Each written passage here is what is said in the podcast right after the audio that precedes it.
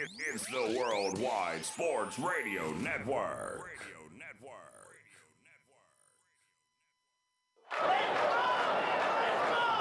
Broadcasting from coast to coast. City to city, coast to coast. It's time for the Ryan Hickey Show on the Worldwide Sports Radio Network. If it's happening in sports, it's being talked about right here.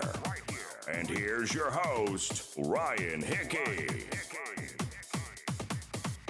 Good Monday morning. Welcome into the Worldwide Sports Radio Network. It is the Ryan Hickey Show with you here for the next two hours. Happy Super Bowl Monday, right? The unofficial holiday. Maybe one day, hopefully sooner rather than later, the national holiday will commence. And the Monday after the Super Bowl is always a good time to have off because, man, man, what a game we had last night. And congratulations to the LA Rams. Congratulations to Matthew Stafford. And congratulations to the few of us out there, the select few, the handful of folks that were believers in Matthew Stafford from the beginning. Yours truly was part of that group. There was not a lot of us when that trade went down, when Stafford was traded from the Lions to the Rams, that were believers in the Rams. They could be here in this game and win this game like we saw yesterday.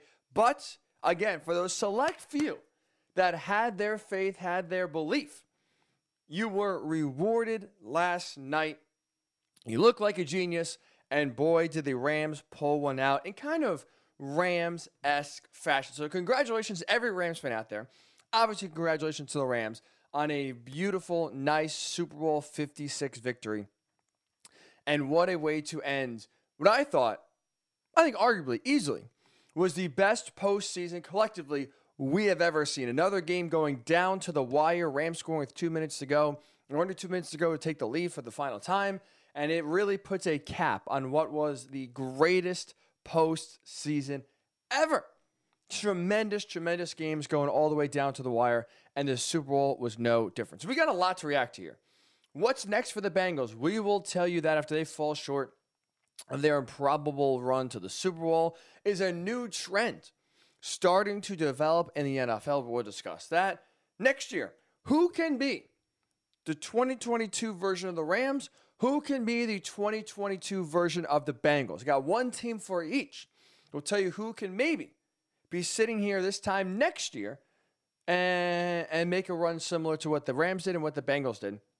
And also, outside of the Super Bowl, we did have some quarterback, you know, storylines pop up yesterday leading into the big game. Kyler Murray and his um, frustration with the Cardinals, the Colts moving on reportedly from Carson Wentz, and the Packers wanting to go all in on keeping Aaron Rodgers. Play a little game of believe or make believe, if you believe those rumors and those reports. Uh, so we got a jam-packed show here on the Monday after the Super Bowl, and we appreciate you starting your week with us right here on the Worldwide Sports Radio Network.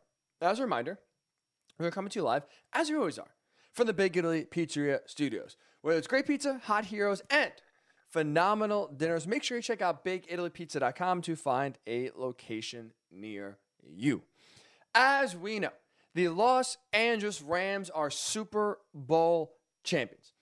And I'll be honest, for me, looking at this run that they've had, looking at them climbing the mountain, this was one of the most impressive Super Bowl runs I feel like I've witnessed in my lifetime. Because look at the two things they were able to do. Number one, they were able to overcome a ton of pressure that I don't think really any team has faced before on their journey to the Super Bowl. And also, too, they were able to win while building their team in a style that really no one has been able to have success with before. So you had those two combinations up. It to me adds up as one of the best Super Bowl runs from week one all the way through the regular season, all through the postseason to where we are right now. You collectively look at the entirety of the season, one of the most improbable, one of the most impressive Super Bowl runs I, at least in my 27 years on this earth, have ever seen. Because the reason why, at least like I said before, one of the reasons why I thought the Rams had the most pressure than on anyone else is because this season, when they made that trade to get Matthew Stafford, it put a massive target on their back. And I thought heading into the season, they had the most pressure on them of any team to win the Super Bowl. Because when you make that trade for Matthew Stafford, when you trade a first round pick for a quarterback, when you give up your current quarterback in Jared Goff that did get you to a Super Bowl, did receive a contract extension, you are looking now to bring in a quarterback with only one objective, with only one thing to truly uh, make it a success, and that is winning a Super Bowl. Now, anything short of winning the big game, getting the Lombardi Trophy back in LA, would be considered a failure in Stafford's career, and especially this year. Because again, the Rams made a move already and, and moved off of a quarterback that they knew could get them to the Super Bowl. Now, I'm not trying to tell you Jared Goff you know, is this great or elite or top 10 quarterback. I get it, he's not. But facts are the facts. He in 2018 was able to help get the Rams to the big game. So any quarterback you bring in, any quarterback that now you bring in to replace Goff, the standard is not, oh, just get to the big game because you were able to do that already. The standard is, the thinking is, the logic is, the goal is winning the game. You are bringing in a quarterback that could do what your previous quarterback could not do win the game. So that's why, for me, and for the Rams, I think a lot of people view the Rams this way.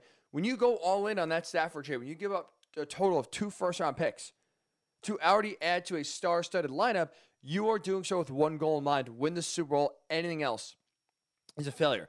So, because of that, I thought the Rams had the most pressure on them heading to this season. Right? You look at the Buccaneers; they're coming off a Super Bowl victory. Even when Tom Brady got there at his age, people were unsure of what to expect. It wasn't a total Super Bowl or bust season for the Buccaneers in 2020.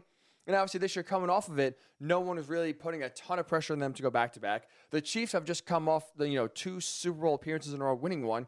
They had sure the standard was high, but it's not exactly like it was you know a total colossal failure if they fall short of winning the Super Bowl. The Packers, same thing. I mean, they haven't been to the big game in so long that I think getting to the Super Bowl would have been enough for them this year. Obviously, we know that they failed at that, but for the Rams, right, they were just in it in 2018. So getting back to the big game isn't a success. I think the way it would have been viewed if the Packers just got to the big game and lost. I think with the Bills. Right, the Bills obviously went to the AFC title game in 2020. Josh Allen had that monstrous year that really broke out. And sure, now the next step for the Bills is to get to the Super Bowl and win the Super Bowl. I get it. But it's not, I would say, a colossal failure for the Bills if they were able to get the big game and not win the big game. This was all Super Bowl or bust for the Rams. And credit to them, they have risen above the pressure all season long. They have played their best football when it mattered most. And I thought Sunday was a microcosm of their season. Right? Because it's never been easy for the Rams. They started off hot in the game yesterday. They go up 13 to 3. They started off hot in the regular season, getting off to a good start. Matthew Stafford's playing well. They beat the Buccaneers in week three early on. And you're thinking this Rams team is rolling. But in the middle of the game, similar to the middle of the season, there were some speed bumps. Matthew Stafford's turning the ball over. They're going three and out. They're losing in the regular season games to the Titans, losing games to the Packers, where Stafford's throwing a ton of picks, three pick sixes in a row in three games that he threw. It was ugly. There was a lot of doubts of, mm, can the Rams get it done? But Matthew Stafford, in the regular season, just like he did now in the postseason, when the Rams needed him most, he was able to step up and deliver a big time performance. Because you look at it, right? Fourth quarter, game on the line, down by four. You need a drive with six minutes left to go down and score a touchdown and take the lead. Stafford delivered the biggest drive of his life when it mattered the most. 15 play drive, 79 yards that eventually delivered the game winning touchdown pass to Cooper Kupp with under two minutes left. And you look at Stafford too, how he was able to do it. He was not just along for the ride. He was not a quarterback that was getting lifted up by a great running game, by a great defense, and some playmakers all around him. He, especially in that final drive, and for a lot of this postseason, was lifting and carrying the Rams on his back. He was doing it himself. The running game was non existent on Sunday. I tweeted out, I would have paid Sean McVay money out of my own pocket to have him stop running the ball because they were trying to run the ball too many times and it was not working at all. Right? They averaged the Rams as a team average just 1.9 yards per carry in the game. totally unable to get any sort of run game going. And that, of course, had to lead to Matthew Stafford putting the team on his shoulders, and he absolutely did that. Did that also, by the way, without some big key members of his team, including OBJ, who left the game early with a knee injury. Uh, Tyler Higbee's number one tight end didn't even play in the game, and then his backup tight end Kendall Blanton got hurt later on in the game. So you're looking at you know guys like Brycen Hopkins, fourth string tight end, coming and making some big plays. Ben Skowronek having to now be a feature and go-to wide receiver with OBJ out of the game. And Matthew Stafford, despite those circumstances, despite the fact that he's had a rough game up to that point, was able in the biggest drive of his career to step up and get the job done. And for me, I think that drive, that game this season, punched Matthew Stafford's ticket into Ken. He's a Hall of Famer. This is a guy who's always been able to put up the stats, but what has always been the big knock on Matthew Stafford? He can't win the big game. Oh, look at his Detroit record. He can't beat good teams. He's 0 3 in the playoffs. They barely got to the playoffs. Look at what Joe Burrow's doing, carrying a franchise that has been downtrodden, that has been a dumpster fire, and he took them to the Super Bowl. Why couldn't Matthew Stafford do that? Matthew Stafford yesterday showed you it is the Lions that were holding him back, not vice versa. He is an all time franchise quarterback that when you actually put a good team around him, when you actually give him a good head coach that's competent, when you give him an offensive line that can block, good wide receivers to throw to, a defense that could step up and make plays, this is a Super Bowl caliber quarterback. I don't know why. I'll be honest. I don't know why so many people were unable to see that this year going into the trade.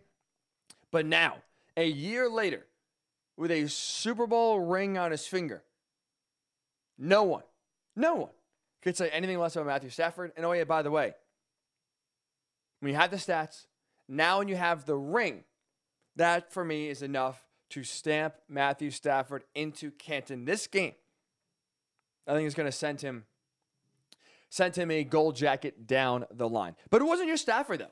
Like all season long, it wasn't just Matthew Stafford. Cooper Kupp is number one, you know, security blanket, his number one target. Once again, when you need him most, finds a way to be uncovered, finds a way to always get the job done. Huge fourth and you know fourth and one rush that kept the drive alive. Frankly, kept the game alive. Now you're backed up on your own if you're Sean McVay. You're not having a lot of success up to that point on offense. You get stuffed inside your own 30 yard line. Easy field goal range for the Bengals. Who knows how much time ticks away, and who knows if you're you know able to get a drive down the field. So you go for it on fourth one. Cooper Kupp converts to the big seven yard run, two big time receptions that total 30 yards. And then again, later on, caught like three touchdown passes, but with some penalties or take it back that were null and void. Eventually, the one yard touchdown pass was had. And of course, Cooper Kupp, MVP of the game, MVP, or one of the MVPs of the entire season for the Rams. So Stafford, in the biggest moment, steps up. Kupp in the biggest moment steps up. Aaron Donald in the biggest moment steps up. Two sacks, that fourth down rush that forced Joe Burrow to throw the ball early. Wasn't just that, it was also the third down and one tackle he had on Samaje Perine that set up that fourth down and one with a game on the line to where he eventually wreaked havoc, took Joe Burrow or hit him, forced him to throw the ball early, threw it away, and that was the game. All season long, when the Rams needed plays, when the Rams were facing pressure and could have caved, Stafford Kupp, Donald made the plays to win the game. So the Rams are able to overcome, in my mind, the most pressure any team has faced heading into a season, heading into a Super Bowl. And oh, yeah, by the way, they're able to win the Super Bowl in a way the team was constructed, or, uh, yeah, in a way that we haven't seen teams have success before. They assembled, frankly, an all star team. Now, they trade for Jalen Ramsey, they trade for um, Matthew Stafford. They make moves all throughout their roster, usually in free agency, in you know big time trades, and they bring in experienced veterans and give away draft picks like they're going out of style. We have never seen all star teams have success, right? We had the 2010 Eagles team that was considered the dream team. Well, they totally flopped. They were a massive failure. Usually, teams built through free agency, built through drafts, don't have long term success, don't have a lot of success even immediately. But the Rams are able, by developing young players, hitting on their late draft picks, and then again, swinging, making big swings in trades and free agencies to get some key pieces in, we're able to win the Super Bowl in a way that we have never really seen teams have success in the way they're built. So they won, the Rams did, in a way that we're not really used to seeing. Like even Tom Brady last year. The Buccaneers, for the most part, were pretty much set. You had Godwin, you had Evans, you had the offensive line there already in place, you had a good defense. They brought in a few pieces, right? Tom Brady comes in free agency, and eventually Antonio Brown and Rob Gronkowski come. But for the most part, the core of the Buccaneers was there. They were just a quarterback away. The Rams kept on adding pieces year after year. And yeah, they had a young core, but for the most part, again, the most important pieces came either in free agency or in the draft uh, or in uh, trades. You never really see that. But the Rams were able to win in a style that is not conducive to winning normally. So for me, that's why it's one of the most impressive runs the, the that we have seen to the Super Bowl. You'll you know win despite the fact that you've had pressure on you from day one to where it's truly Super Bowl or bust. You had the most pressure on you uh, on you of any team in the NFL this year, and you were able to win in a way, team building wise, that we have never seen uh, a team have success with before. That is impressive. That to me is why the Rams have had one of the most impressive runs to the Super Bowl I've ever seen in my 27 years on this earth. How about you? Love to get your thoughts on the Rams here winning the Super Bowl. How impressive is it in your mind? Love to, your uh, love to get your thoughts, easy for me to say. Facebook, we're out there on Worldwide Sports Radio Network. You want to tweet us? We appreciate you, you know, and your love on Twitter at WWSRN underscore radio, at Ryan Hickey Show on Twitter as well. We can get your thoughts on YouTube, Worldwide Sports Radio Network. You type that in there. We're live there on YouTube as well. So we are all over the digital space. So make sure you're following us. Make sure you're liking us on Facebook and, and, and subscribing on YouTube. And comment on your thoughts of the Rams making their improbable, I think, most impressive run to the Super Bowl we have seen in a long, long, long time. So get your thoughts on the Rams winning the Super Bowl. And when we do return here on the Ryan Hickey Show, we got to look at it from the other perspective. The Bengals, an impressive, impressive run to the Super Bowl. No one saw this coming. What's next for Cincinnati? What is next? Well, there's one area. If they don't fix, whoo, they are in big, big, big trouble. I'll tell you what that is when we return. It's the Ryan Hickey Show right here on the Worldwide Sports Radio Network. It, it, it's the Worldwide Sports Radio Network. Radio Network. Welcome back to the Ryan Hickey Show, right here on the Worldwide Sports Radio Network.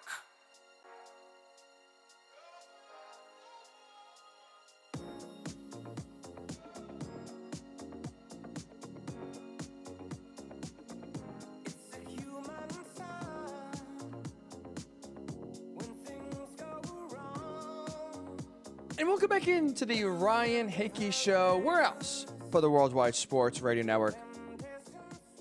We are reacting here to the Rams winning the Super Bowl. Matthew Stafford gets it done, proves the haters wrong. Congratulations to the Rams. Congratulations to Matthew Stafford. Congratulations to everyone who's been a believer in Stafford since the beginning.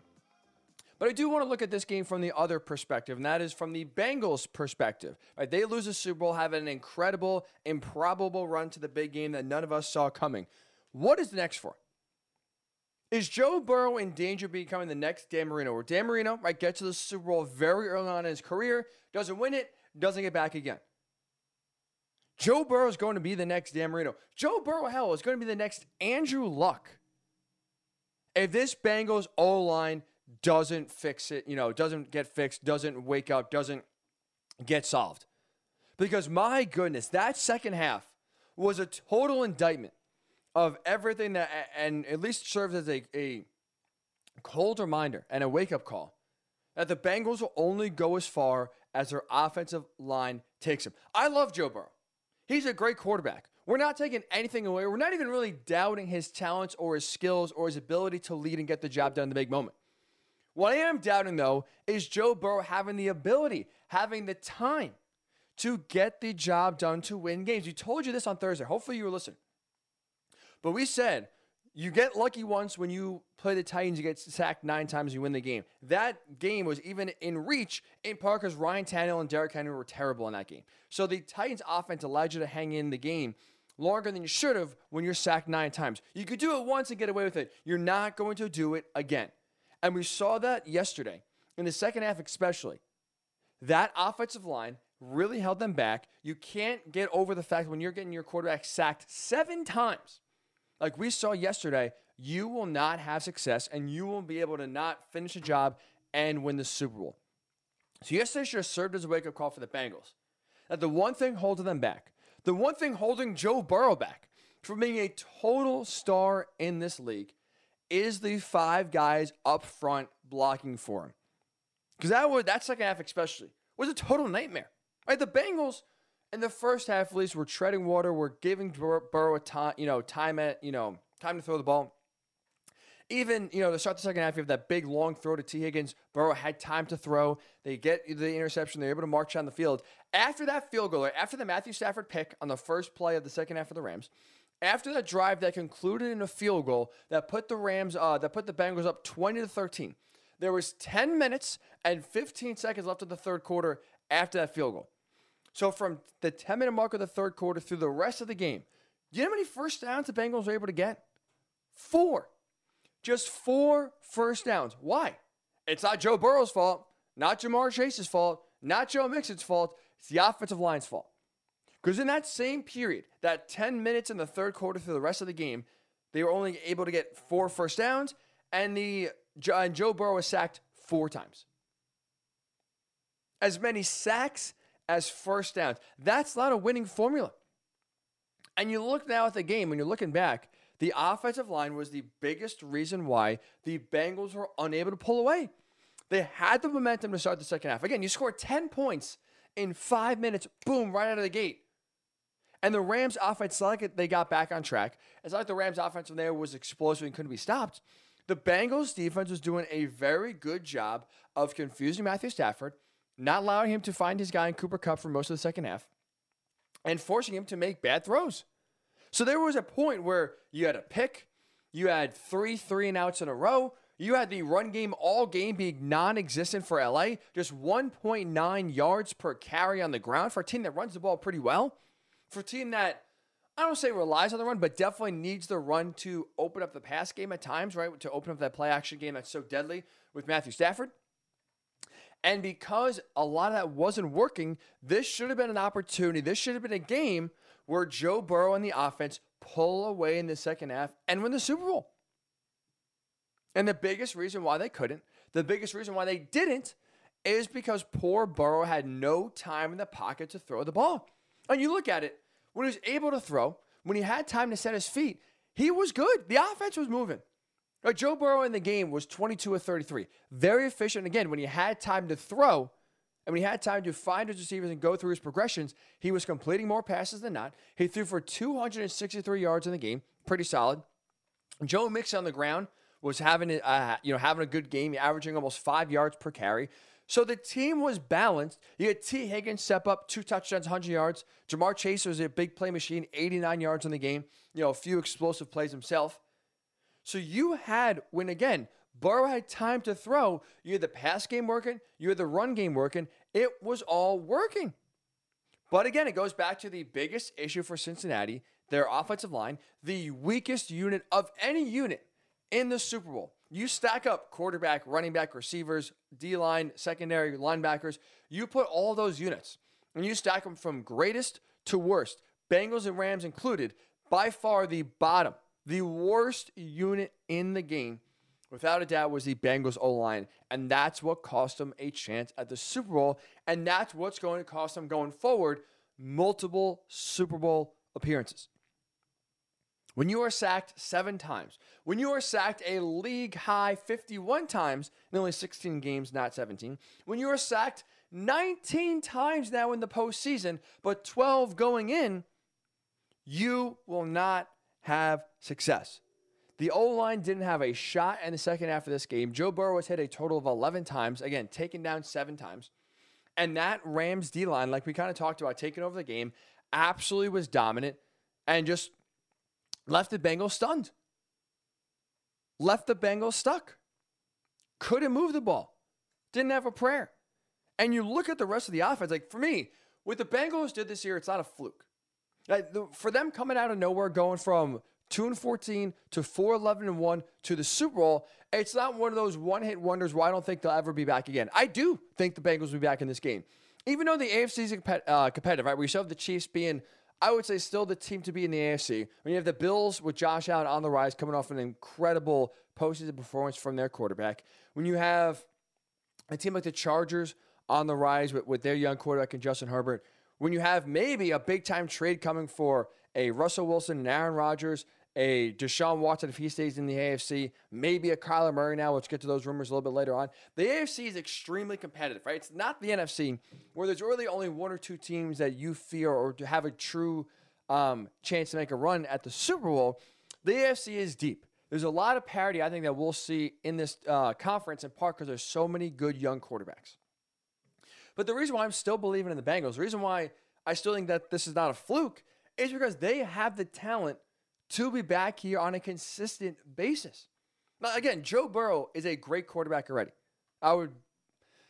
Is he an elite quarterback? I'd say just um just shy of that so far after one year. I don't think we could put him in the elite category after just one really, really, really good year. But you see his leadership style permeate through the rest of the locker room. Really, kind of the team taking hold and following his lead. He's a guy who's going to always be in these big games. And again, always plays well when the moment shines brightest. You have great receivers in Tee Higgins, Ja'Marr Chase, Tyler Boyd. Joe Mixon's a very good young running back. You have a great foundation on offense already set in place and already going to be, by the way, in place for a while. But this is not one of those things where everyone came together and now after a Super Bowl run, you have free agents, you have guys that are getting a little bit older. This is a very young team. Mixon's young. Obviously, Ja'Marr Chase is a rookie. Joe Burrow's in year two. You have Tyler Boyd still being young. You have Tee Higgins in year number two as well. This core group on offense is going to be together now for a while moving forward. This defense, sure, built through free agency, right? Their secondary was kind of pieced together. Their linebackers, defensive, like their defense, sure, is a little bit older. And that's going to need a little more work just because there's not too many foundational pieces that will be there for, let's say, the next five years or so. But you have a good D coordinator. The defense played really well for three quarters of that game. They were stifling Stafford. They, again, completely shut down the run game, which is something I did not see coming at all, to be completely honest. They played, I thought, even above their weight in this game yesterday. And you can fix that. You can, you know, again, draft well. You can uh, make other moves. The Bengals have a lot of flexibility, but they are going nowhere. They are not getting back to the Super Bowl. They are not having Joe Burrow become one of these superstars of the league if this O line doesn't get finished, uh, doesn't get fixed. I'm a Colts fan. So I unfortunately saw it firsthand, and yesterday especially served as a cold reminder of how reminiscent Andrew Luck's rise and fall were of right now with Joe Burrow. Because they're kind of similar, where Joe Burrow missed an entire year because he tore his ACL, in fact, because he was getting hit so much last year. Uh, same thing, Andrew Luck was so worn down later on his career that he missed an entire year. But both these quarterbacks came into the Colts, I don't say were downtrodden because they had one bad year because Peyton Manning got hurt and then they just totally rebuilt it and tore it down. But obviously, as we know, the Bengals were a downtrodden organization for a while. But both these young quarterbacks, Luck when he came in in 2012 and Burrow when he came in in 2020, uplifted this team, uplifted this organization almost single handedly. Like Andrew Luck turned the Colts around when they were 2 and 14 in 2011 to an 11 and 5 in playoff team in 20, uh, 2012. Burrow in a two-year turnaround, his first full, fully healthy year in the NFL, took the Bengals to the Super Bowl. So both these guys right away were able to single-handedly carry their team to the postseason and be a big reason why these teams have had success. But Luck again took so many big hits, was sacked so many times, continually continued to get beat up. Even though he's built like a linebacker, he's bigger than Joe Burrow. He's stronger than Joe Burrow. But after a while, all these hits continue to add up. And when you see Joe Burrow get hit 11 times yesterday, when you see, excuse me, sorry about that. When you see Joe Burrow get sacked seven times, when you see Joe Burrow on the ground grabbing his knee after one of these sacks, thinking, oh my God, this guy just got hurt again. The old line's going to, you know, he's not going to be able to finish the game. That was a scary moment if you were a Bengals fan. And thankfully for Joe, he was able to get up and finish the game. But you see him now in the postseason get sacked 19 times. You see be the most sacked quarterback in the NFL 51 times, despite playing one less game than everyone else. You really got to have this serve as a wake up call and realize we are only going as far as our offensive line takes us. Yes, we have a great wide receiver corps. We have a great quarterback. We have a good running back. We are only, though, going as far as our offensive line takes us. So if you are Duke Tobin, the GM, if you are Zac Taylor, the head coach, I would spend no hyperbole here. Every draft pick I have on an offensive lineman, spend every single free agent dollar I have on an offensive lineman. And if there's a trade to be made, if there's a, a solid offensive lineman out there that's uh, disgruntled or wants a trade or the team is ready to, to move on from, you better be on the phone and calling because you need five guys. Any five guys right now that are different than the five you have on your roster right now to give Joe Burrow a chance to be upright. If he's upright, if he has time to throw, the Bengals will be back in this game, and I do think they will win a Super Bowl. I'm a believer in Burrow. I'm a believer in how this team is built so far. And this is a, a team, again, that'll only go as far as their offensive line takes them. If they can block it, they can give Joe Burrow even a second more of time than he had on Sunday. Moving forward, this team is going to be back in the Super Bowl and they're going to have consistent success for years to come.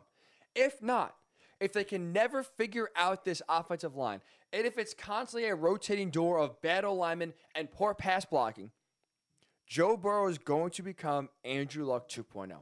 He's going to be a great quarterback that was never able to get, you know, that to the promised land of winning a Super Bowl and never really able to have the career that we expected him to have because he's constantly getting beat up, constantly getting hit, and those hits over time take their toll to the point where one hit, one injury could be the end. You gotta, gotta, gotta, gotta. If you are any and everyone in that Bengals organization, find five guys that could keep Burrow upright. That is the goal. That is the motivation. No other excuses. That has to be the number one target for the Bengals. So, yes, I'm a believer in Cincinnati. I'm a believer they can be back in this game, even though the AFC is loaded with young quarterback talent. It's not going to be easy. It's going to be, I think we'll see a lot of parity going forward. It's not going to be easy for a team like the Chiefs to get back on a routine, regular basis.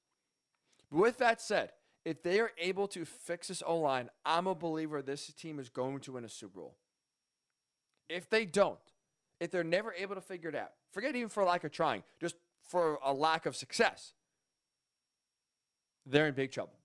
They're in big, big, big trouble. And all of a sudden, Joe Burrow could become Andrew Luck 2.0.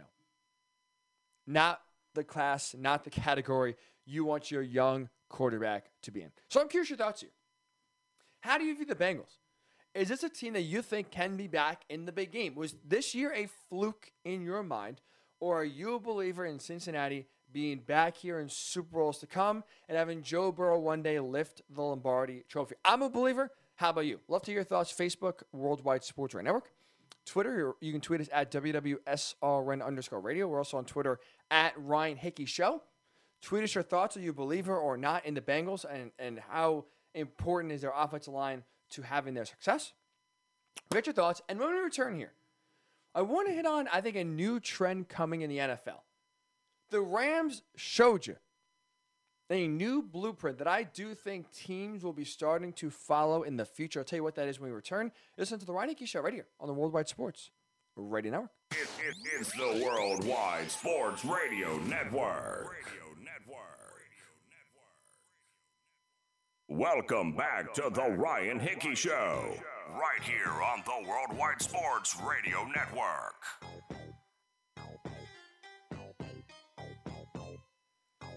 And welcome back into the Ryan Hickey Show, where else? The Worldwide Sports Radio Network. I don't know about yourself, but I will say here the halftime show I thought played it safe. Like, I don't know about you, I was very excited for right? Snoop Dogg, Eminem, Dr. Dre, Mary J. Blige, Kendrick Lamar, a lot of big time names, a lot of songs that are well known. And I think for me, when I say play it safe, I guess I just wasn't blown away by the halftime show, in part because it's tough. When you have so many people and you have five different big time performers, right? They all got to get their shine. They all got to play one of their own songs.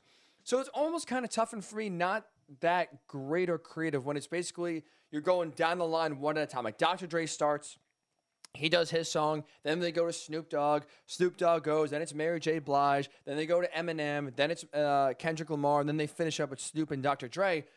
But it's just kind of like, all right, you go from one song to another to another, to where I feel like it didn't.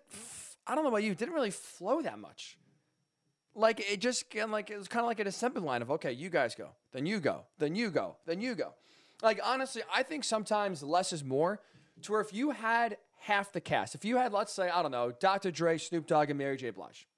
No offense to Eminem, no offense to Kendrick Lamar. If we cut them them uh, those two out, I feel like then okay, you can get more of the acts themselves performing. You can get more songs. Maybe you can have you know a, a combo or a, you know Mary J. Blige and Snoop Dogg singing the same song. You got, I feel like you just could have been more creative than just kind of a simple line going down the line. Okay, song here, new song, new song, new song.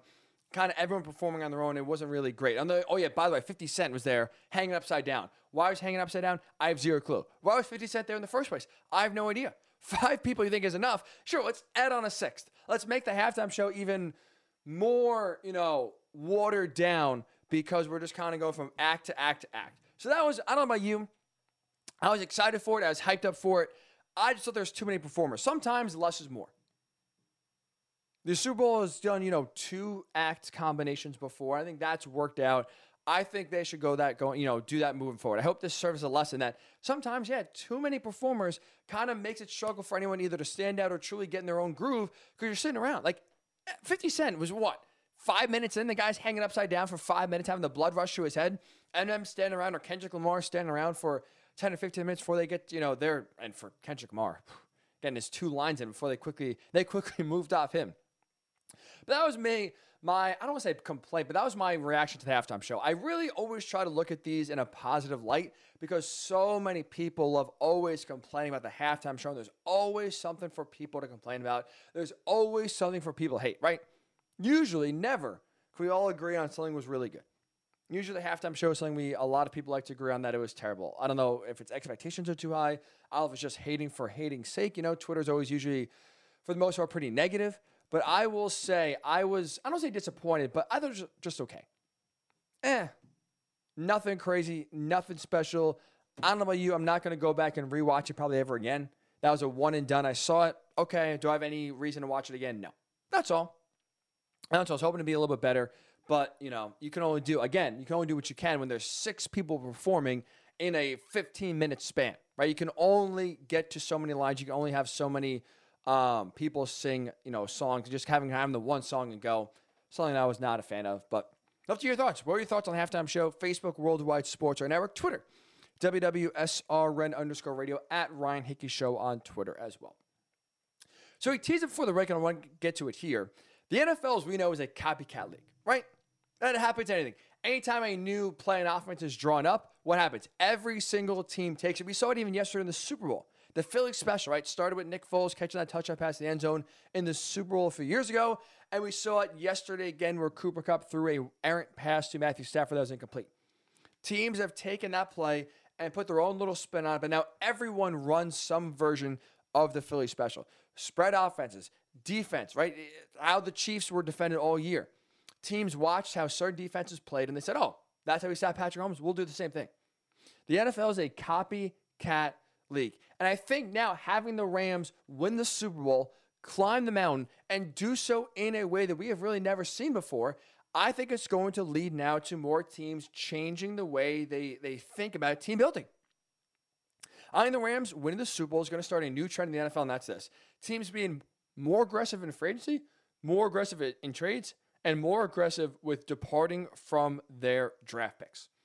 I think we're going to see, not to the same level, but an NBA mindset when it comes to building teams, when it comes to free and drafts. I think we're going to see an NBA mindset trickle into the NFL. Like departing with draft picks, I think is going to become more normalized. And now trading for stars, I think is going to be a, a bigger, a bigger, or, or become more popular, I should say, going forward. Because you think about it, right? We don't see many blockbuster trades in the NFL. The NFL trade deadline, for the most part, is pretty boring. There's a reason for it. Because in the NFL, there's not a lot of trades because usually the older you are, the more wear and tear uh, is on your body already. And it's, you know, ROI, return on investment.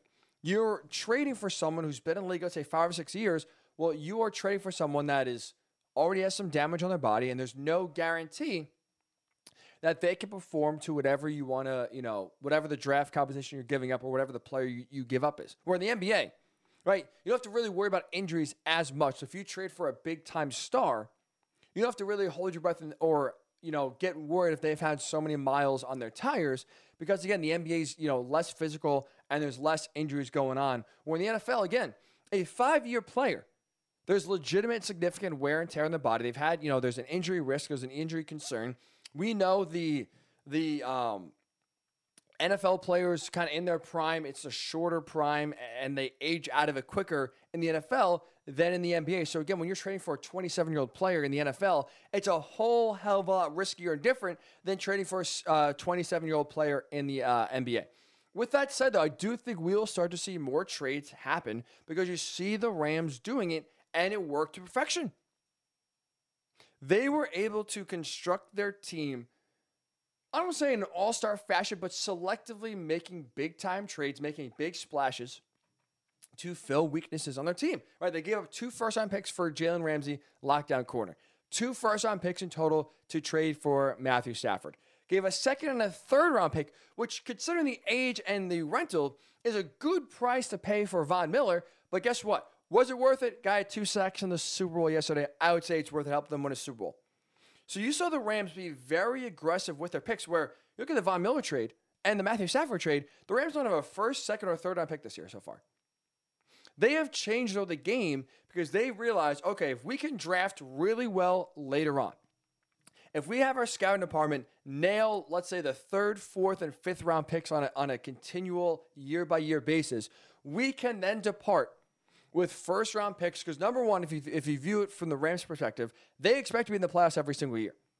So you are departing with late first round picks that could be viewed as early second round picks. For the Rams this year, when they're 32, basically a second round pick. Basically, now the Lions have one first round pick and two second round picks. That's how you could view it when it's that late in the draft. So if you're the Rams and you constantly feel like, all right, we're going to be picking, let's say 25 or later every single year, we will depart for a, a first round pick. And instead, instead of drafting I'll say 27, we would rather get this player that we know is a bona fide NFL player. We know he can play. Sure, we got to pay him, or sure, he's a little bit older. We don't have, you know, the, the cheap control like you would in a draft pick. We are, though, going to take our chance because we know this guy can play in our league, right? Drafting players is a risk. We have seen so many can't miss prospects bust out, and we have seen so many players under the radar pop up, aka Cooper Kupp. No one knew who the hell this guy was at Eastern Washington. He comes in now, one offensive player of the year, one Super Bowl MVP. It's a scouting like that that makes a big difference, that makes it okay to depart with first round picks to get talent like Ramsey, like Stafford, like Von Miller.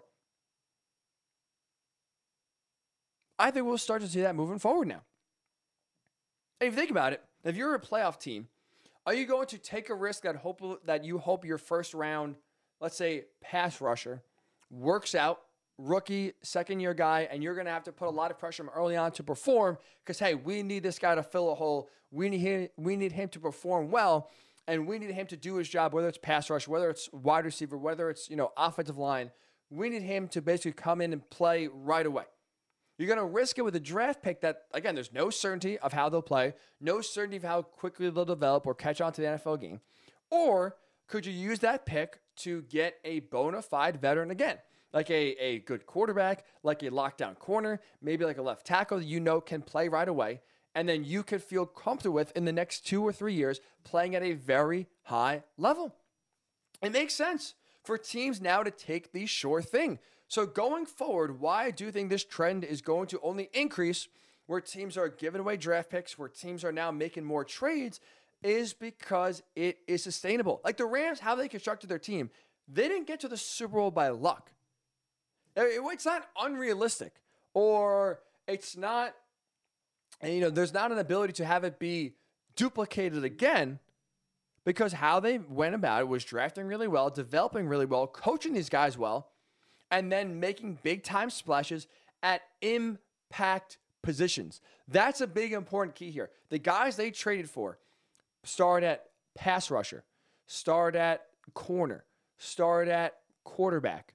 They're not the Seahawks trading two first round picks for a safety in Jamal Adams, trading for a linebacker, trading for a number two, number three receiver. You are making these big time splash moves for impact players at premium positions. So that's why the cost is worth it. And that's why I think we'll see moving forward. So if now we look at the rest of the NFL, if you look at teams that can follow the landscape of what the the Rams did, I think you do it for a team like the Bills. Now we saw them already kind of do a similar trade uh, kind of have a similar philosophy as the Rams because last year before the 2020 season, right, they made a big trade, gave a first round pick for Stefon Diggs. Do you think the Bills are regretting giving up a first round pick for Stefon Diggs? I don't think so. Josh Allen was tremendous in 2020, I think in part because of Diggs' presence as a number one alpha receiver. That security blanket that Allen felt comfortable throwing the ball to, they didn't have in his first two years in the NFL. That small difference, that first round pick, instead of drafting maybe a wide receiver, taking a risk on a guy, or going through free agency just to get, you know, go through the bargain bin, the Bills identified a premium player at an important position and said, that's the guy we need. We're taking Stefon Diggs. Trade for him, don't regret it. But now if you're the Bills, maybe you could use a pass rusher. Maybe you could use another corner outside of uh, Tre'Davious White. Maybe you know you look in this offseason and say, well, look at the Rams. They don't have a first round pick for the next 10 years, essentially. They're doing it right. I don't think they're sweating it too much. We can maybe do the same now. You can be selective in the draft capital you give up, but I think now you got to be more flexible and more willing to make a big time move for a player that's already been in the NFL, for a veteran to get you over the top. So whether it's pass rush, whether it's offensive line, whether it's corner, those important positions I think we'll start to see more big time trades go down and start to see more, for like a better word, blockbuster trades in the offseason. I think the trade deadline in the NFL will get a little more active in season, but in the offseason, March, April, May, June, I think is where we'll see a lot more activity and not have the same free agency extent to the NBA. Now, where NBA free agency now is a massive deal and almost in some aspects bigger than the season itself. Now, the NFL season will still be the main attraction. But I think we'll start to see now teams be more aggressive and be more willing to part with draft picks before or now, whereas before, right, everyone's clutching onto those picks. Oh, I can't give away, you know, multiple firsts. We got to, you know, pull the trigger and make sure we keep our picks. Aggressiveness, I think, is to start to now trickle into the NFL when it comes to team building. So if you're the Bills, I think you absolutely go down that road to the Rams, pull the trigger. If you're the Cardinals, they've already done it with DeAndre Hopkins, although that was kind of a fleece and a steal. But you could use a bona fide left tackle. You could use, you know, a really number one lockdown corner. You could use some other, you know, important pieces to truly help this team. Cowboys, same thing. I don't know what good, you know, a first round, you know, draft pick later on could do when you can get a bona fide star right now to elevate this team to a higher level than where you are sitting with the Chargers. So there's teams right now that are close close to the Super Bowl, close to making a playoff push, that one or two trades make a big difference. I think we'll see that aggressiveness starting to come more and more. So I think a new trend is coming. I do think more teams are going to try to be like the Rams, try to build their team through the draft at times. You know, I'm not saying it's all free agency, kind of doing what the, the Patriots did, because that showed you it doesn't work all the time. But I think we will see more aggressiveness, more bigger moves made by GMs Whereas, let's say five years ago, not a lot of those trades are going down because teams and GMs are clutching, are holding on to those draft picks and never giving them up. So when we return here on the Hickey Show, I'm gonna play a little game. Let's have a little fun. Believe or make believe, right? Because we had some big time news outside of the Super Bowl just yesterday. We had news on Aaron Rodgers. We had news on Kyler Murray. We had news on Carson Wentz a big news dump uh, leading into the big game. So there's three reports I want to run by you, three rumors I want to run by you, and see if you believe or make believe. I'll give you my answer. I'd love to get yours. So we'll do that when we return here. Listen to the Ryan Hickey Show right here on the Worldwide Sports Radio Network. It, it, it's the Worldwide Sports Radio Network. Radio Network. Welcome back to the Ryan Hickey Show, right here on the Worldwide Sports Radio Network.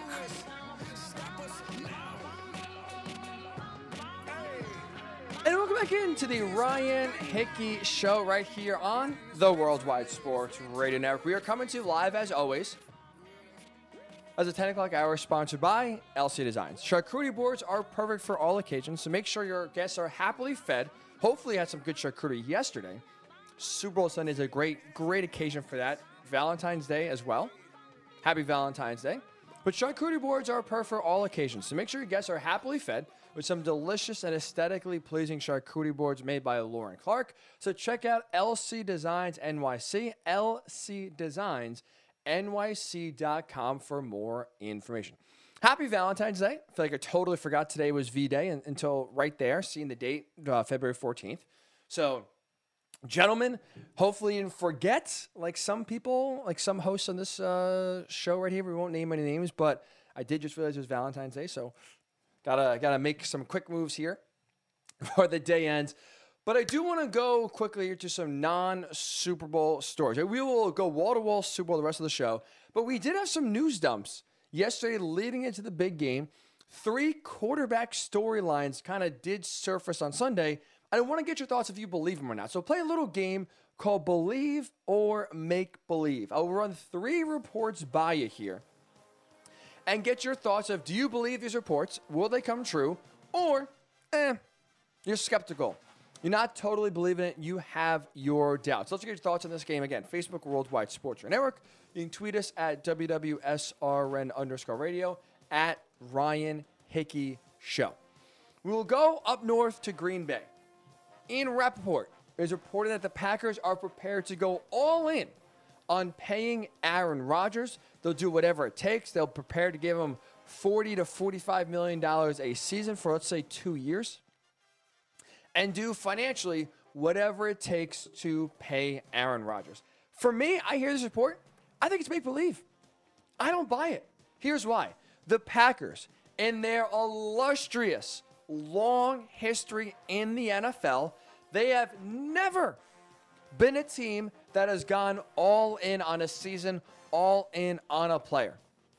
They usually, right, are a team that has never, when they are one piece away, never made the move either financially, trade wise, free agent wise. They've never made that move to clean up any deficiencies that they've had, right? Let's go back to just recent time. 2019. Aaron Rodgers there, Matt LaFleur, right? They get to the NFC title game. They get gashed by the run. Their run defense was a problem all year that year. They're 13 and 3. They don't fix it, or, or they have a chance to fix it going into 2020. They don't. They don't get a big run stuffer. They don't go out and get a big time defensive lineman or, or change up their defense to ensure there's no weaknesses for them going forward. 2020 comes around. What's their big weakness? No second receiver, right? It's Davante Adams and really no one else. There's a lot of inconsistency behind Adams. And what happens? A, uh, NFC title game at home, you lose to Tom Brady. This year, again, you will get first place in the conference. You have a chance to make a Super Bowl run. Aaron Rodgers in the midst of a second consecutive MVP type season, and they go home early. The Packers have never been the team that has gone all in like we've seen the Rams do. With draft capital, with trades, with free agent moves, the Rams have gone all in and it worked out. The Packers have never been that organization, and I don't think it's starting now. I don't think Aaron Rodgers at his age, coming off of the, his production, as we know, after they drafted Jordan Love, already preparing for the future. I don't think the Packers all of a sudden are going to blow up their future plans, blow up their current cap space, and go all in to keep Aaron Rodgers in Green Bay for the short term next two two years or so. This to me sounds like the Packers are trying to get out ahead of the story. I think maybe they, they think because it's Aaron Rodgers' decision. Let's not forget I think the Packers may be thinking Aaron Rodgers is going to leave. And so we need to save face with our fans. We need to save face with the rest of the league and not have it just be like basically Aaron Rodgers walked out and we allowed the two time reigning MVP to leave our organization without, you know, trying to keep him. I think the Packers are trying to do a spin zone here publicly, or they're trying to sell, hey, we want to keep Aaron Rodgers here. We want him in Green Bay, but he decided he doesn't want to be here. He made the choice to leave. We did everything we could, but he decided to leave. That's what I think this is. I think it's the Packers trying to sell you. We did all we could. When in reality, this has been the, this has never been a team that's gone all in. So I think this is the, the Packers trying to stay face here with their fans, trying to save face with the rest of the league, and not make it seem like they are ushering out a two-time or, or two, the reigning back-to-back MVP award quarterback for a rookie or for a guy making, you know, that's going to have his first year starting the league next year in Jordan Love, who's already a project when they traded him. Because if you truly have it left up to Aaron Rodgers, frankly, it's a hard sell to have him come back, right? You look at the cap hell the ca- the Packers are in. You have Aaron Rodgers say he doesn't want to be part of a rebuild. Well, let's look at what it is for the for the Packers to be and have the second worst cap space entering 2022. Even if they truly do, let's say, go all in, and this report is true, I don't believe so, but let's say it is true. Packers signed Aaron Rodgers to a two-year, $90 million deal. He stays in Green Bay. Let's say they franchise tag Davante Adams. He stays in Green Bay for at least 2022. Well, you keep those two guys there. That's going to mean a lot of cap casualties everywhere else. Maybe it's on the offensive line. Maybe there's no shot in how you can get a second receiver to pair Davante Adams. Maybe now that talented defense that really played well and really surprised a lot of people this year by playing, I would say, over their skis and over expectations in 2021 takes a step back as you now have to depart with some key free agents, with some key, you know, players on your team that you got to cut or, or move money around because you can't afford to keep them. So even though Aaron Rodgers said he doesn't want to be part of rebuild, and the Packers are going to try everything in their power to, to keep him allegedly, I don't see how that works out. I don't see how you can keep Rodgers, keep Davante Adams, and not have it be some sort of a rebuild, and or at least we'll put it this way, have as strong of a team next year as you had the last two years. So I think that's why, to me, honestly, this team next year is going to be worse off than it is this year. So if you're Rodgers, the choice is yours. I think that he's already decided or, or leaning towards, let's say, leaving. I think the Packers now, by having Ian Rapoport floated this report that the Packers are all in on paying Rodgers and do whatever it takes financially to keep Rodgers in Green Bay, I don't believe it. I think it's make believe. I think this is the Packers trying to save face, not actually backing up their words with actions. I still think Aaron Rodgers is going to get traded. This report to me, I don't buy it. It's make believe. The Cardinals, man, this week for the Cardinals took a turn. It started with Kyler Murray scrubbing all of his social media posts of anything with him Cardinals related. It's all gone. It is all gone. And now, yesterday, we have received a report from Chris Mortensen of ESPN that it's not just the fact that Aaron uh, Aaron Murray, Georgia shout out there, Kyler Murray is upset with the Cardinals. Also, the Cardinals now are upset with Kyler Murray. And I believe that report, I believe there's actual tension there between the two. I believe the Cardinals have a right to be upset with Kyler Murray.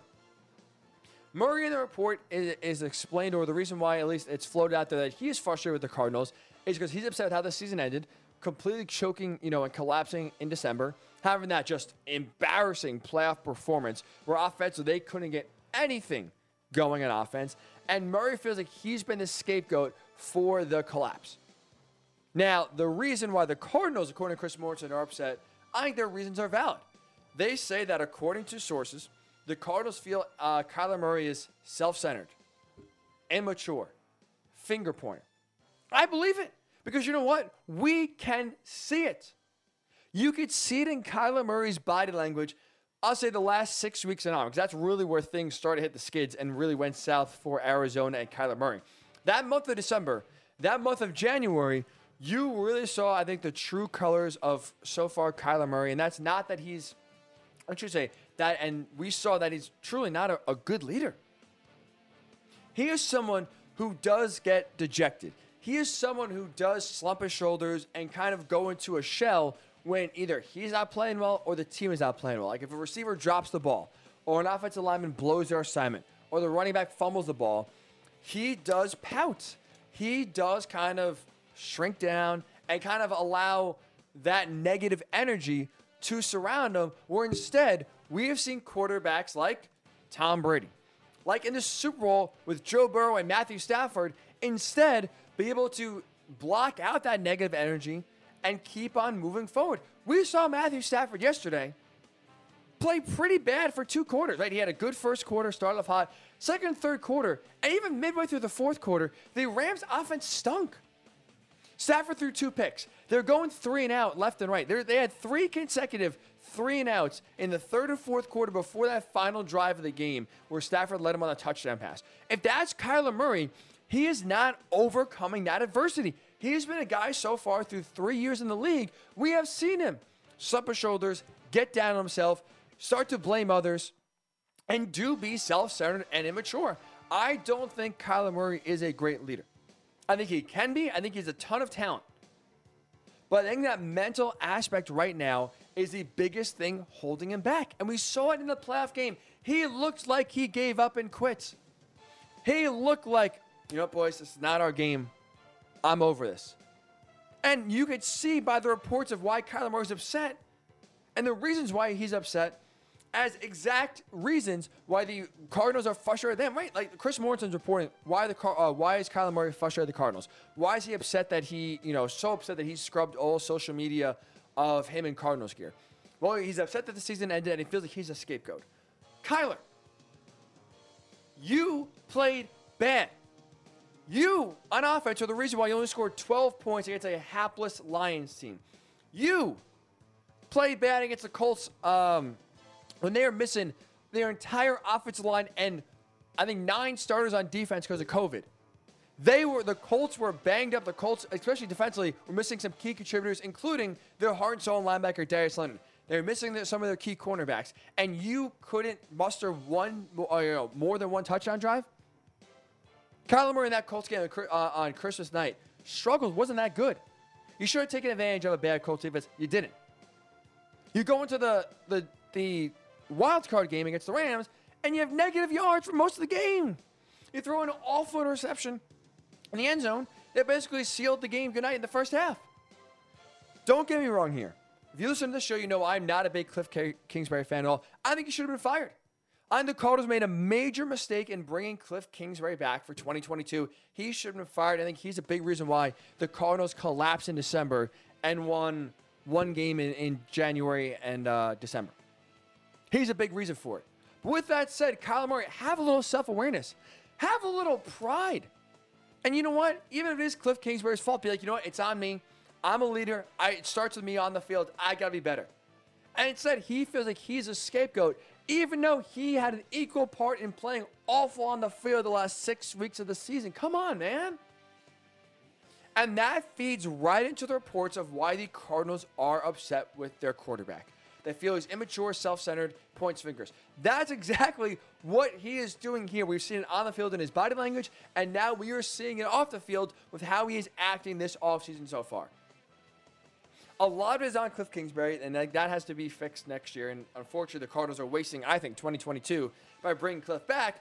But also starts with Kyler having him play better, having him take some accountability.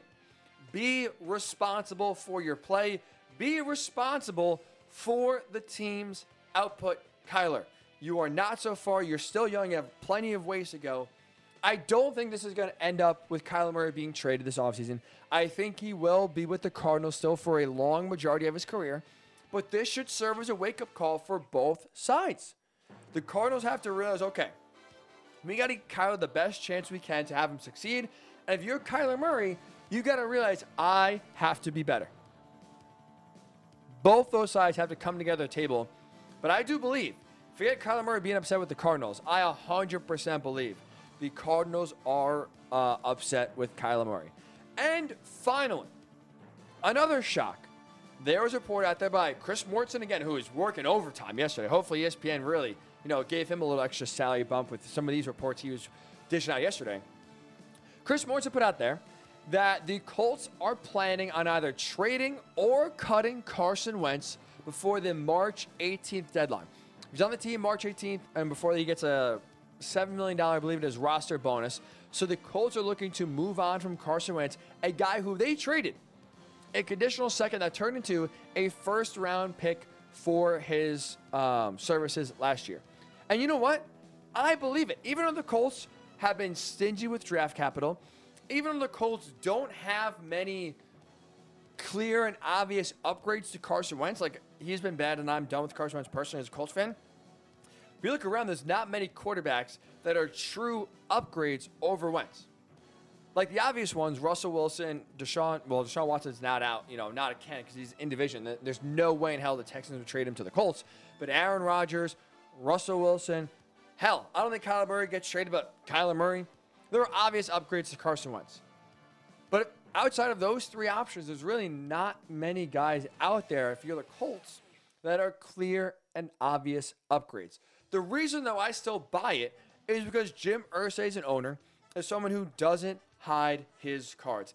After that gut wrenching, embarrassing Week 18 loss to the Jaguars, where the Colts were winning there in the playoffs, and instead they got blown out. Blown out. Forget losing. Blown out by the worst team in the NFL, the Jaguars. Jim Irsay all the next week was on social media. He was all pumping out the same message. The Colts are putting all their chips in. They are going all in on 2022. And if you're Jim Irsay, you can't say you're going all in and bring Carson Wentz back next year. You going all in means you make a massive move for a Russell Wilson, for an Aaron Rodgers, for now a Kyler Murray. Maybe another quarterback we don't see coming that gets disgruntled and gets traded. That is what going all in is. I think Frank Reich unfortunately learned. I think Chris Ballard unfortunately learned, and Jim Irsay also learned the hard way. Carson Wentz ain't the guy. So going all in on 2022, making a playoff push, maybe making a Super Bowl run, starts with getting a new signal caller. So I do believe the Colts are ready to move on, and I do believe they will move on in part because, like I said, Jim Irsay has been adamant about going all in. Going all in doesn't just mean getting a second, you know, wide receiver. Doesn't just mean getting a, you know, a better corner to upgrade their position. It means getting the most important position in football, getting a massive upgrade there. So, fingers crossed it works. But I do think now we will see the Colts make a big swing at a quarterback. And it also helps, again, in a copycat league, to see the Rams take a big swing on a quarterback and Matthew Stafford, give up two first round picks, right? One to just get rid of Jared Goff, another to get Matthew Stafford. You have two first round picks for a uh, quarterback that just won them the Super Bowl. The Rams are absolutely now regretting that move.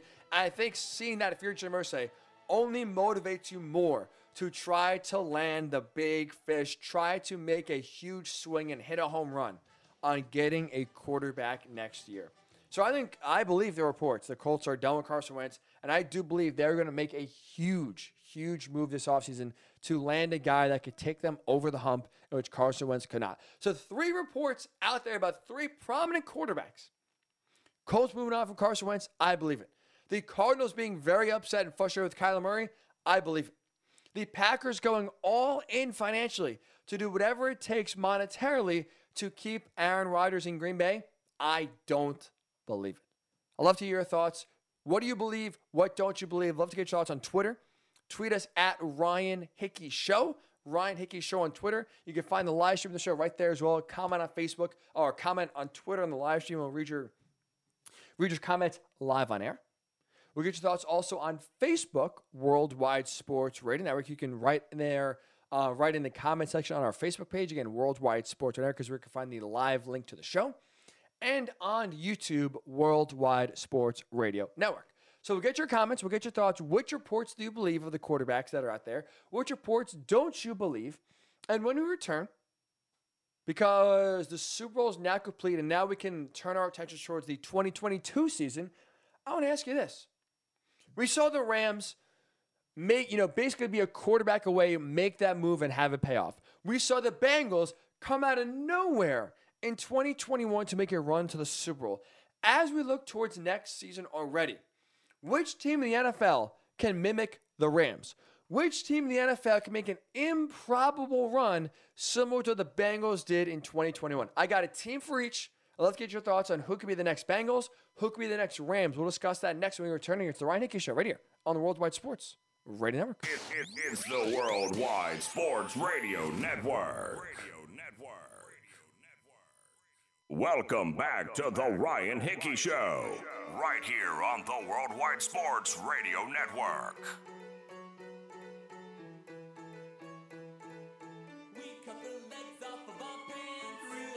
And welcome back into the Ryan Hickey Show on the Worldwide Sports Radio Network. I don't know about yourself when it comes to rooting for whatever team you root for in the NFL, but I am an eternal optimist. I am someone who always tries to look at the bright side for my team, always tries to find the silver lining, and give myself hope for the next season. And I do think here, both the Rams and the Bengals, with how they got to the Super Bowl, their journey here, um, does provide hope for a lot of fan bases now moving forward. So as we get set to kind of turn our attention towards the 2022 season, I want to ask you this. This time next year, we get ready to, to wrap up Super Bowl 57, who could make a, a Rams esque run where they're a quarterback away from being in this game this time next year? And who can come out of nowhere like the Bengals and make a similar improbable run to the Super Bowl? We've seen it happen once this year, right? So why can't it happen again? I do think the, you know there's a team for each to keep an eye on here that can make an improbable run and truly can kind of make a run no one is seeing. Not that the Rams were this team that really was, you know, really popped out of nowhere, but there was a lot of doubt of Matthew Stafford going to um, LA and having it work out to be to the point where they win a Super Bowl. Who can mimic and be and replicate what the Rams did this year? I got a team. I got a team for each. We'll start with the Rams perspective. You know, I think can be the 2022 version of the Rams. I think it's the Minnesota Vikings. You look at this team, the Minnesota Vikings are legitimately a real, not Kirk Cousins, but a real quarterback away from Super Bowl contention. Look what they have on offense. They have one of the best wide receiver duos in all the NFL with Justin Jefferson and Adam Thielen. Now, Justin Jefferson, even in just year number two now, continues to rewrite the record book and continues to stack so far impressive season after impressive season. Two years in the NFL, two Pro Bowls. Adam Thielen, pro wide receiver, great short-handed, great route runner, does all the great, you know, small things well. So you kind of look, these similar to what Cooper Kupp and when he's healthy, Robert Woods were able to do in complementing the Rams offense. And I think you could have a similar one-two punch with Thielen and Justin Jefferson in Minnesota have similar kind of production. So you got the wide receivers in place to make a run. They have the running back in Dalvin Cook, where if he's healthy and on the field, right, it's the biggest question. But when he's healthy, he is a top five running back in the NFL. Ran for over over 1,100 yards this past year, fifth in the NFL.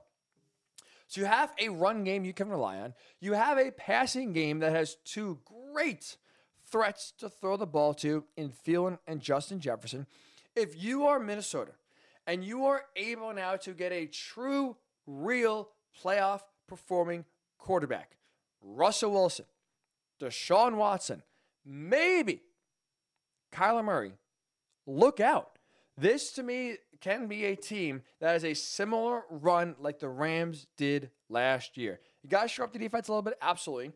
The offensive line is pretty solid, but now you look okay. You have Kevin O'Connell coming over, bringing a Rams esque offense. So you have the pieces in place already in Minnesota that can mimic what LA was doing. Now you bring their offensive coordinator, which sure he's not Sean McVay, he's not calling the plays, but we have seen now kind of that system working kind of working in, in Cincinnati, wouldn't you say? Kevin O'Connell comes in. I think you could bring that system, bring what works in LA, and have already the pieces in place to run it effectively in Minnesota. So as long as you get a quarterback, you can have one of the most explosive offenses in all the NFL. And when you look around at the competition that's facing the Vikings, there's not many teams that you are truly scared of if you get that quarterback that's going to step in your way. The NFC is wide, wide, wide open. And it's there for the taking.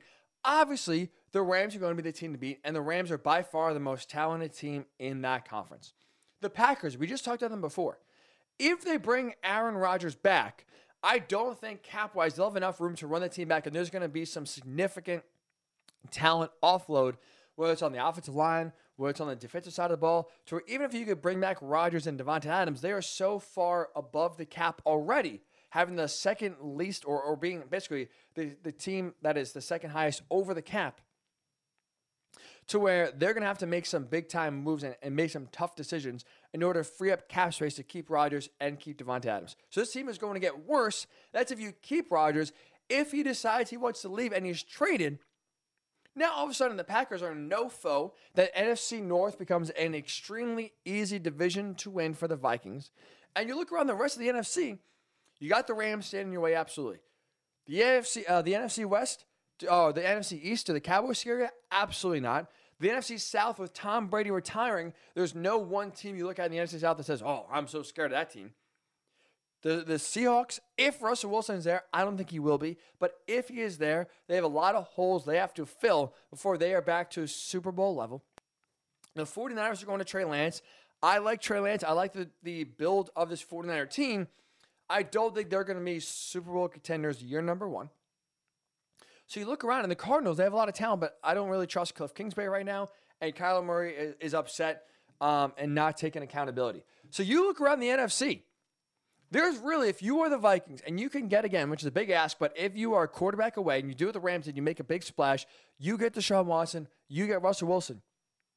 The only team that is on your level, the only team standing in your way of a Super Bowl are the Rams. That's it. And that's it.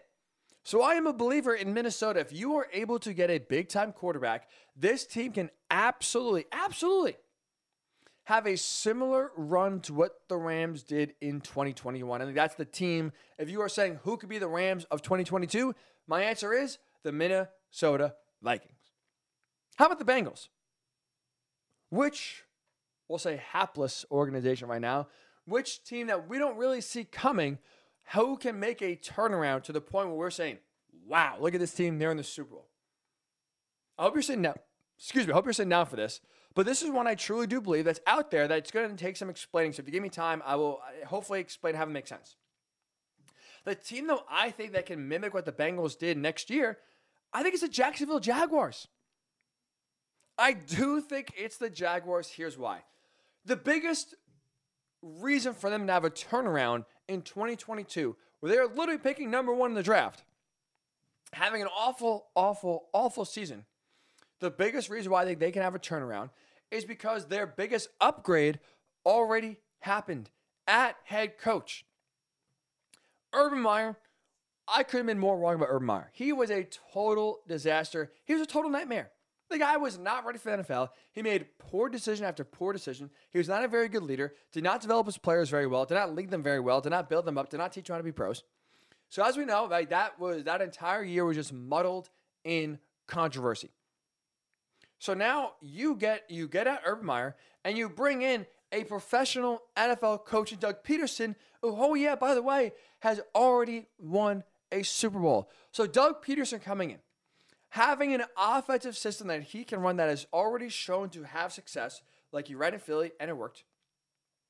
He has already been able to show he could develop a young quarterback. Remember, he was there when Carson Wentz was drafted. He was able to develop Carson Wentz. He was able to get him to a point where year two, before he got injured, Carson Wentz was going to be the MVP. In year two. And when Carson Wentz got hurt, he was able to take Nick Foles and have Nick Foles play the greatest three games of his career and win a Super Bowl. Nick Foles outdueled and was able to lead the Eagles past Tom Brady and the Patriots. That's never happening again. But you are now bringing a head coach that is able to overcome adversity, able to develop a young quarterback, and able to run a system that has resulted in Super Bowl victories. He will teach this team that is very young whether I think is very important here. He would teach them how to be professionals. Trevor Lawrence, at times, was the most professional person in that organization. More than Shad Khan, more than Trent Baalke, absolutely more than Urban Meyer. There was times where basically Trevor Lawrence had to be the adult in the room as a rookie. A rookie. So now you're bringing an NFL coach who knows the NFL, who could teach everyone else how to be professionals, I think that's going to, you know, bode really well for Trevor Lawrence. I think he'll have a really nice bounce back sophomore season after a struggle after he struggled in his rookie year for most of the year. So I'm 100% still on Trevor Lawrence without a doubt. And you look around the rest of the team, okay, James Robinson is a really good running back, a 1,000 yard rusher in his rookie year. He's going to get more carries next year. Urban Meyer, for whatever reason, hated James Robinson. Doug Pederson is a smart man where I think he's going to utilize the talent he has on his roster, not basically bury him on the depth chart like Urban tried to do with James Robinson. So the best receiver, uh, best running back on the Jaguars is going to get more carries. They have professional receivers in DJ Chark if he's healthy. Marvin Jones, I like Laviska Shenault. So there's some talent there for Trevor Lawrence to throw the ball to. Don't get me wrong, you need upgrades. You need upgrades. But you do have already some talent there to build off of. Speaking of upgrades, that comes in one of two ways draft for agency. Well, guess what? The, the Jaguars have four picks inside the top 70. So, again, if you can hit on those players, you get some impact players right away, including drafting number one overall. And also, the Jaguars have the third most cap space of any team in 2022. So, you have avenues in free agency to make the team better, avenues in the draft to make the team better. You already have some pros on the roster. You bring in a massive upgrade in head coach that will help the quarterback out, and their division is manageable. If the Colts aren't able to get a big time upgrade and they settle for, I don't know, Jimmy G, or maybe the report eh, you know that Chris Mortensen put out there doesn't come to fruition, and the Colts can't trade Carson Wentz, and they don't cut him because there's no other option. The Colts run it back with Carson Wentz. Are you really that scared of the Colts? No, you already beat them once if you're Jacksonville. Ryan Tannehill and the Titans, I'm not a believer in. Ryan Tannehill's not a very good quarterback, and that's the thing where if you could shut down Derrick Henry, you absolutely have a chance to beat the Titans. So that's a Titans team that I think is absolutely very beatable. The Texans are the Texans. They are they are rivaling the dysfunction that the Jaguars have faced. So if you are now the Jaguars, you have a manageable division, you have cap space, you have draft picks, you have a professional head coach that can really take a stranglehold of the organization and bring them out of the dysfunction they had been in and bring them into competency. You have a good young quarterback. I do think the Jacksonville Jaguars, we have a chance to be sitting here this time next year and talking about them having a similar run to the Bengals. There's a lot of pieces there to like. So if you're saying who could be the 2022 version of the Bengals, I think it's the Jaguars. And if we're saying who could be the 2022 version of the Rams, I think it's the Vikings. I absolutely do think it's the Vikings. So here's your thoughts here. As we enter and start to look ahead to 2022, when you start to get optimistic and hope that maybe our team can be sitting here the Monday after the Super Bowl and rejoicing in a victory, or at least playing in the game. If you want to talk about who can make a similar run, I think for the for the Rams, it, it's definitely the Vikings as the team that could be, could, could be sitting here this time next year. And for the Bengals, I do think it's the Jaguars. So I'm curious your thoughts here. Who can be the Rams of next season? Who could be the 2022 version of the Bengals? Which team could go from worst to first? And which team is a quarterback away from being in this game and winning this game this time next year that we don't really have on our radar? Love to get your thoughts. Facebook, Worldwide Sports Radio Network, Twitter, WWSRN underscore radio, at Ryan Hickey Show on Twitter as well. We'll get your thoughts. Who could be the Rams? Who could be the Bengals? And when we do return, let's talk about the Rams winning the Super Bowl. I think it's the most one of the most improbable and impressive Super Bowl runs I have witnessed. I will explain why when we do return to listen to the Ryan Hickey Show right here on the Worldwide Sports Radio Network. It, it, it's the Worldwide Sports Radio Network. Welcome back to the Ryan Hickey Show, right here on the Worldwide Sports Radio Network.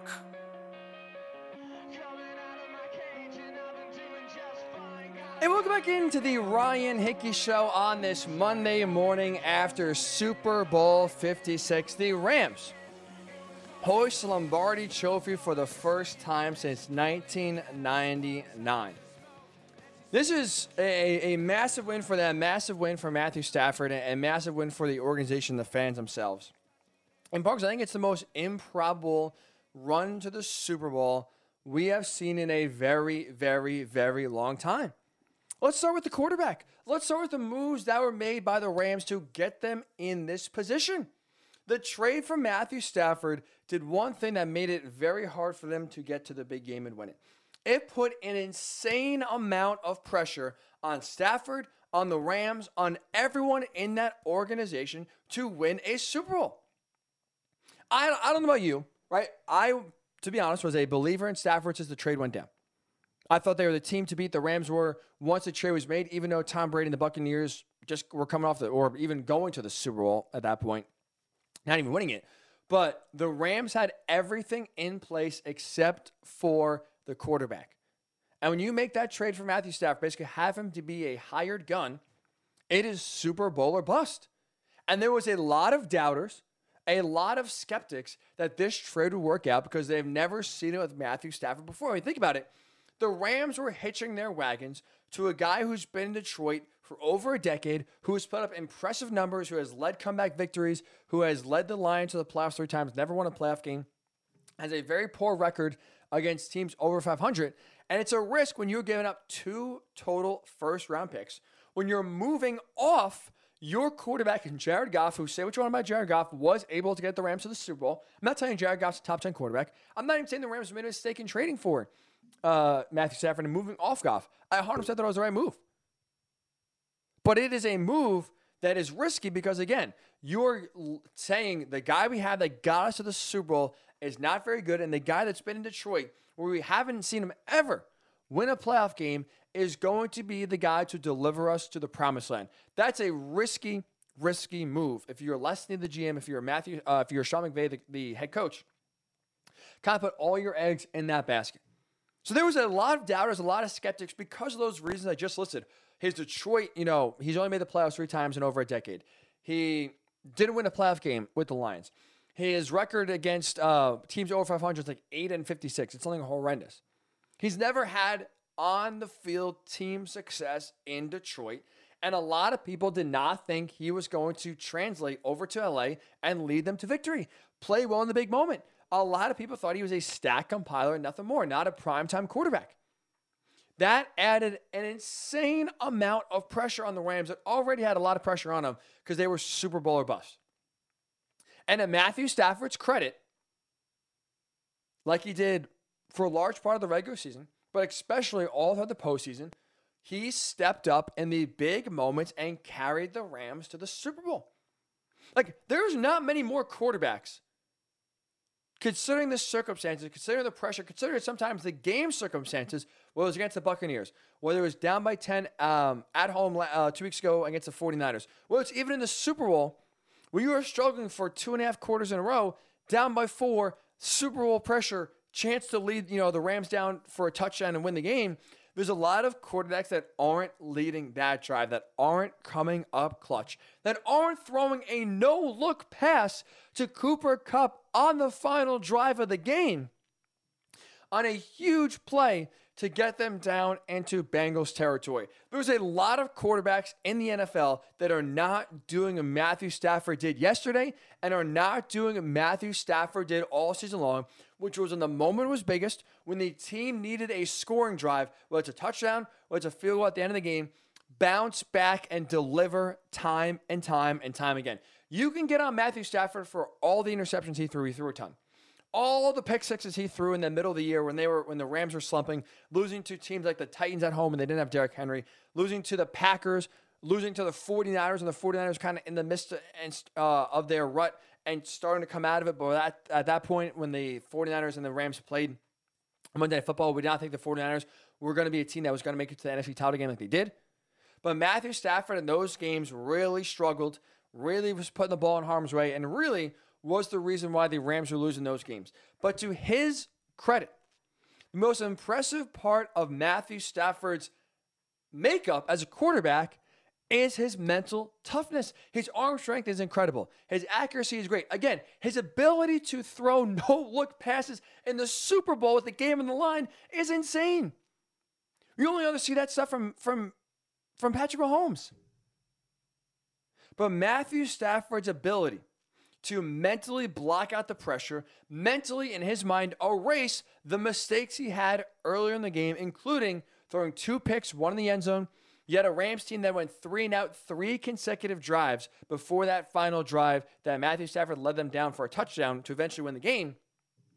You rarely see quarterbacks mentally be able to block out those distractions, block out those emotions, block out those doubts and frustrations, and continually on the big stage lead your team down to victory. That is the most impressive part of Matthew Stafford's play in, in LA this season. Because he's done it now three games in a row. Buccaneers playoff game after up 27 to 3 Everyone on your team is fumbling. You throw the biggest pass at that point of your career to Cooper Kupp to get them in field goal range to eventually kick the game winning field goal.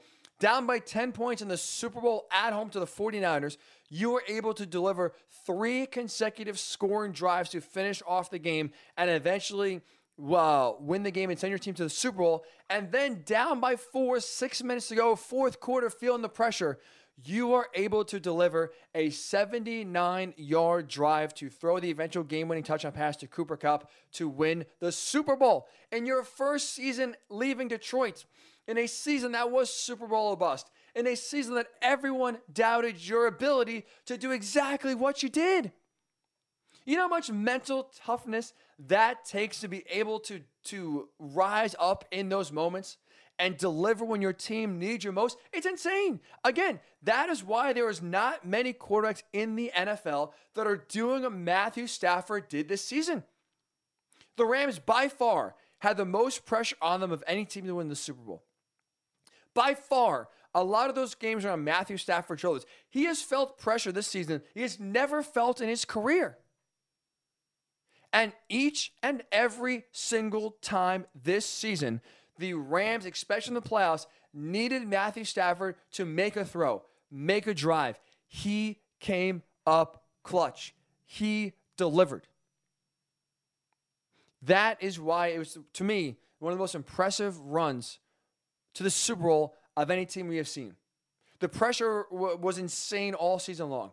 You're asking a quarterback who there was questions of whether he could get the job done. He was able to get the job done.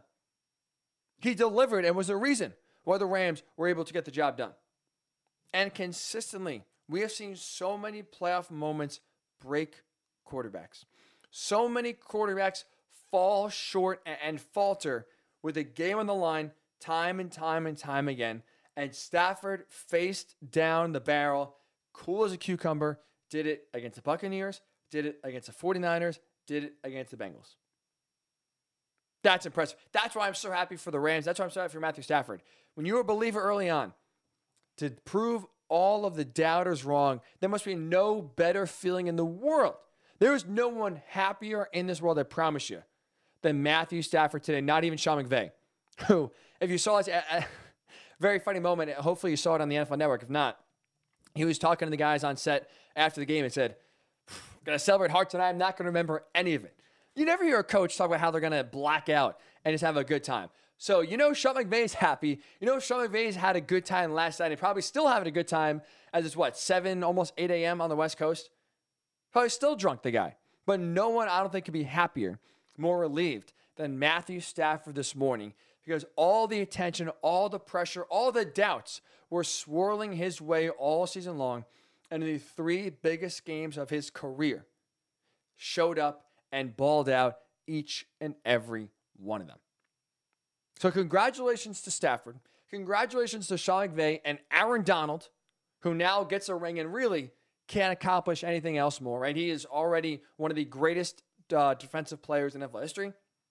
Only adds that legacy. Hopefully, he doesn't retire. I know there's some retirement uh, rumors circulating. Hopefully, he comes back because it's just a joy to watch him play. Sean McVay, hopefully, he comes back. There's some retirement rumors about him. But it is a just a tremendous, tremendous, tremendous game to watch and a tremendous accomplishment for the Rams in winning their first Super Bowl since 1999 in a season that truly was Super Bowl or bust. So we appreciate everyone who joined us here on this Super Bowl Monday. We appreciate everyone kind of, you know, coming on, listening to us break down the Super Bowl. What a 2021 season it was. What a blast a lot of fun. Appreciate everyone who's been along for the ride with us this month. You know, this uh, football season. We appreciate you always starting your Monday morning after the the weeks of games. Always coming on here and either getting ready for the week upcoming or reacting to the week that happened. It's been a blast. Been an absolute blast, but don't worry, we're going nowhere. Gonna be a lot of fun now going forward into February, into March, and April. We still got a jam-packed show as always. Um, so make sure you stay tuned. So we will be back on Thursday, as always, right here on the Ryan Hickey Show. So between now and then, as always, stay safe stay sane. Try to uh, be somewhat productive. Maybe, hopefully, your boss takes easy on you today and uh, doesn't swap you too much work after um, everyone, I'm sure, celebrating and just watching the final football game of 2021 commence. So appreciate everyone who tuned in. We'll be back on Thursday. So stay safe, stay sane. We'll see you on Thursday right here on the Worldwide Sports Radio Network. It, it, it's the Worldwide Sports Radio Network. Radio